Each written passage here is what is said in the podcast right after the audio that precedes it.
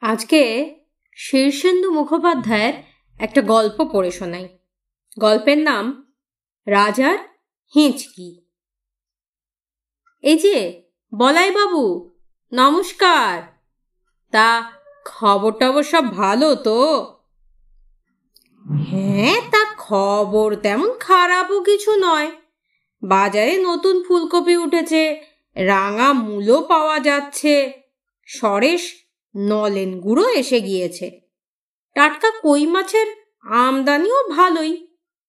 কিন্তু আপনাকে তো ঠিক চিনলাম না। আপনি কি নবকিশোর রায়কে চেনেন? নবকিশোর?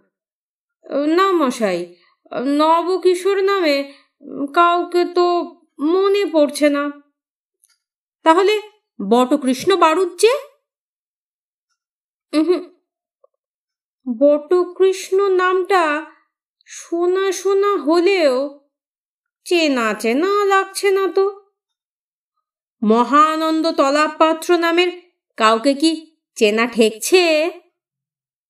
না মশাই, মহানন্দ নামটা শুনেছি বলেই মনে পড়ছে না। মুশকিল কি জানেন বলাই বাবু? আপনি না চিনলেও এরা সব আছেন কিন্তু। এই আপনার মতোই সকালে বাজার করছেন, দশটায় অফিসে যাচ্ছেন, সন্ধেবেলা বাড়ি ফিরে রুটি আর কুমড়োর ছেঁচকি খাচ্ছেন, লুঙ্গি পরে রকে বসে আড্ডা দিচ্ছেন। অ তা হবে। কিন্তু এদের কাউকেই আমি চিনি না, মশাই। আগে তাই তো বলতে চাইছি বলাই বাবু দুনিয়ার কটা লোককেই বা আপনি চেনেন? চেনা তো বড় সহজ কাজও নয়। লোকও যে হাজারে বিজারে, লাখো লাখো কোটি কোটি। কোন মহাপুরুষ যেন বলেছেন, লোক না পোক তা এত অচেনা লোকের মধ্যে এক আধজনকে মাঝে মাঝে চেনা করে নিতে ইচ্ছে হয় না আপনার? এই ধরুন, নবকিশোরকে আপনি চেনেন না। কিন্তু নবকিশোরের ছেলে কৃষ্ণ কিশোরের সঙ্গে ফস করে যদি আপনার মেয়ে টেপির বিয়ে হয়ে যায়, তাহলে নবকিশোর কি আর আপনার অচেনা থাকবে? টেপির বিয়ের কথা উঠছে কেন মশাই? টেপির তো মোটে এগারো বছর বয়স। আহা, কথার কথা বলছি আর কি। কৃষ্ণ কিশোরেরও মোটেই বিয়ের বয়স হয়নি, সবে সতেরোয় পড়েছে। তাই বলছিল, অচেনা লোক বলে কি দূরে ঠেলে রাখা ভালো? কার সঙ্গে, কখন কোন সূত্রে চেনা পরিচয় হয়ে যায়, তার তো কোনো ঠিক নেই। এই যে, আমি গতকাল পর্যন্ত কি আমার সঙ্গে আপনার চেনা ছিল? আজ কেমন হুট করে চেনা হয়ে গেল বলুন তো। না মশাই, চেনা এখনও হয়নি। আপনাকে আমি মোটেই চিনি না। ওই তো আপনার দোষ বলাই বাবু। চিনবেন না বলে গুঁ ধরে থাকলে কি আর চেনা যায়? আমি হলুম গে গোবিন্দ লাল আ, তা ভালো। পরিচয় পেয়ে বড় খুশি হলো আমি তাহলে আসি? বিলক্ষণ! আসবেন বই কি? তা চলুন, আমিও ওই দিকেই যাব কি না?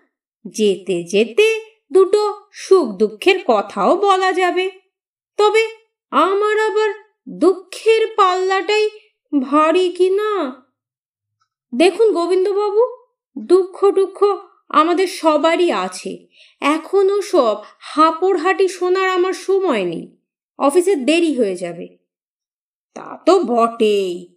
তবে কি না, আজ একটু দেরি হলেও তেমন ক্ষতি নেই। রোববারের অফিস তো। আজ রোববার বুঝি? একেবারে খেয়াল ছিল না। অফিস না থাকলেও আমার অনেক কাজ আছে গোবিন্দবাবু। সে আর বলতে? রোববার তো আপনার গেঞ্জি আর আন্ডারওয়্যার কাচার দিন, এ কে না জানে? এছাড়া বাবুর সঙ্গে জমিতে বেড়া দেওয়া নিয়ে বকেয়া ঝগড়াটাও তো মুলতুবি রয়েছে।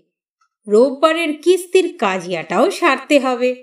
এই তারপর ধরুন বেলা এগারোটায় লক্ষ্মীকান্ত বাবুর সঙ্গে এক পাট্টি দাবা খেলা আছে। রোববার যে আপনার দম ফেলার সময় থাকে না, এও সবাই জানে কি না। আপনি তো খুব ঘোরের লোক মশাই। আমার সম্পর্কে এত খবর পেলেন কোথায়? আপনি পুলিশের চট্টর নন তো? ঘাবড়াবেন না বলাই বাবু আমি আসলে একজন দুঃখী লোক। একটা খারাপ খবর দিতেই আপনার কাছে আসা। খারাপ খবর? কীরকম খারাপ খবর মশাই? কাটোয়ায় আমার নব্বই বছরের বুড়ি পিসি থাকেন। তা পিসি হঠাৎ মারা টারা যাননি তো? আমার রাঙা মামার ক্যান্সার হয়েছিল বলে একটা উড়ো খবর পেয়েছিলুম। তার কিছু হলো টলো নাকি? হ্যাঁ মশাই টাটা কোম্পানির শেয়ারের দর কি হঠাৎ পড়ে গিয়েছে? আমার চিরশত্রু কালো বরণ কি লটারি পেয়েছে? নাকি টেরাকেষ্ট জেল থেকে ছাড়া পেয়েছে? সে বলেছিল বটে, জেল থেকে বেরিয়ে আমাকে দেখে নেমে হ্যাঁ মশাই, কি বিষ্টুবাবু কি তা দু হাজার টাকা ধার আদায় করতে আসছেন? আমার নামে হুলিয়াজারি হয়নি তো? নাকি কেউ আমাকে মারার জন্য গুন্ডাদের সুপারি দিয়েছে? আরে না, মশাই, না। খবরটা খারাপ হলেও আপনার ভয় নেই। কথাটা হলো আমার আমার চাকরিটা গিয়েছে। চাখ বাবা, বাঁচা গেল। খারাপ খবরের কথা শুনলে আজকাল বড় বুক ধরফর করে। তা আপনার চাকরি গেলে আমার কি যায় আসে বলুন? আমি মশাই বড্ড ছাপোষা লোক, সাহায্য টাহায্য চেয়ে লজ্জা দেবেন না। আরে না না। আপনাকে লজ্জা দেওয়ার কোনো ইচ্ছেই আমার নেই। দুঃখের কথা কইলে বুকটা একটু ঠান্ডা হয়, এই যা। তা অবশ্য ঠিক। তা আপনি কোথায় চাকরি করতেন, গোবিন্দবাবু? রামনগর রাজবাড়ির কথা জানেন কি? রামনগর রাজবাড়ি? না মশাই, ঠিক মনে পড়ছে না। আপনার জানা না থাকলেও রামনগরের রাজবাড়ি খুবই বিখ্যাত। তা হতেই পারে, কত কিছুই তো আমাদের জানা নেই। অতি সত্যি কথা, অনেক কাঠখড় পুড়িয়ে সেই রাজবাড়িতে আমার একটি চাকরি হয়েছিল। রাজবাড়ির চাকরি, কিন্তু শুনতে পাই আজকাল আর রাজা গজাদের দিন নেই। রাজবাড়িগুলো সব মিউজিয়াম বা সরকারি দপ্তর হয়ে গিয়েছে। তা গিয়েছে বটে তবে দেশের সব চোর, ডাকাত যেমন জেলে যায় না, পুকুর বা নদীর সব মাছ যেমন ধরা পড়ে না দেশলায় সবকটা কাঠি যেমন জ্বালানো যায় না, তেমনি রাজবাড়িগুলোরও কয়েকটা এখনও টিকে আছে। রামনগরে শুধু রাজবাড়িই নেই, জরির পোশাক পরা, মুকুট মাথায় বুড়ো রাজা আছেন। তার তিন রানী, মন্ত্রী, সেনাপতি, সেপাই সান্ত্রী সব আছেন। সকালে রোজ দরবারে বসে, সেখানে অপরাধীদের বিচারও হয়। সভা গায়ক সভা কবি পর্যন্ত আছেন। বলেন কি মশাই, এ তো আষাঢ়ে গপ্প। তা সেখানে যাওয়া যায়? খুব যাওয়া যায়? রাস্তাটা একটু পেঁচালো এই যা। তা আপনি সেখানে কি চাকরি করতেন, গোবিন্দবাবু? চাকরিটা বেশ গুরুতরই ছিল মশাই। সকালে শয্যা ত্যাগের পর থেকে রাতে শয্যাগ্রহণ পর্যন্ত। রাজা মশাই কবার কাশলেন, কবার হাঁচি দিলেন কবার হাই বা ঢেকুর তুললেন এবং কটা দীর্ঘশ্বাস ফেললেন তার হিসেব রাখা। কাশি হলে ক্রস চিহ্ন, হাঁচি হলে ঢেরা, ঢেকুর তুললে গোল্লা, হাই তুললে দাঁড়ি, আর দীর্ঘশ্বাস ফেললে ভাগ চিহ্ন। রাত্রিবেলা বুড়ো রাজবৈদ্য সেগুলো যোগ দিয়ে হয়তো দেখলেন রাজামশাই বাইশ বার কেসেছেন, এগারোটা হাঁচি দিয়েছেন, একশো বত্রিশটা ঢেকুর আর তেরোটা হাই তুলেছেন। সেই বুঝে তিনি রাজার জন্য নানা ওষুধের ব্যবস্থা করতেন। এ তো ভারী, মজার চাকরি মশাই। না মশাই মোটেই মজার চাকরি নয়। রাজার হাঁচি কাশির হিসেব রাখতে গিয়ে আমার নিজের নাওয়া খাওয়া শিখে উঠল। সারাক্ষণ রাজামশাইকে নজরে নজরে রাখতে হতো। একটা হাঁচি কাশির এদিক ওদিক হলে বেতন কাটা যেত। তা রাজবাড়িতে বেতনটা কীরকম ছিল গোবিন্দবাবু? তা সেটা খুব মন্দ ছিল না। মাসে পাঁচ মোহর। মোহর? মানে সোনার মোহর? আজ্ঞে, সেখানে এখনও মোহরেরই চল কি না? রাজামশাই তো সোনার উপর ছাড়া আর কোনো ধাতু ছুতেন না। তার তলোয়ারের হাতলটাও রূপ বাঁধানো গারু পিকদানি থালা, গেলাস সবই রূপোর। ওহ, এ তো ভাবা যায় না মশাই। মাসে পাঁচ মোহ মানে তো পঞ্চাশ ষাট হাজার টাকা। রীতিমতো শাঁসালো চাকরি মশাই। তা, সেটা খোয়ালেন কি করে? সেটাই তো দুঃখের কথা মশাই। একদিন রাতে রাজামশাই খেতে বসেছেন।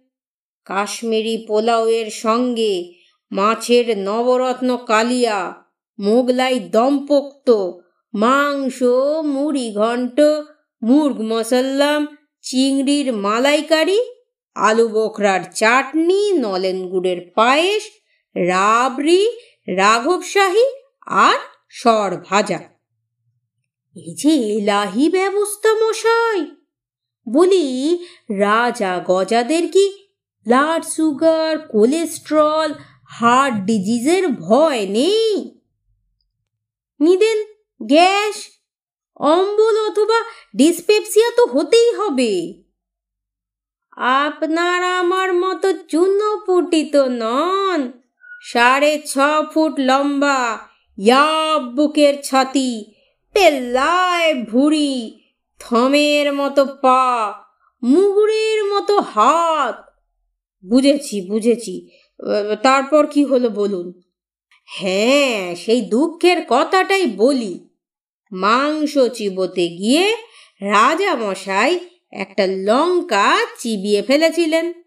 সে এমন ঝাল লঙ্কা যে রাজা মশাই একেবারে নাকের জলে, চোখের জলে অবস্থা। ঝালের চোটে হেঁচকি উঠে গেল। আর সে কি হেঁচকি মশাই? হেঁচকির চোটে দম বন্ধ হয়ে যাওয়ার জোগাড়। রাজবৈদ্য ছুটে এলেন, মন্ত্রী এলেন, সেনাপতি এলেন, বিদূষক এলেন।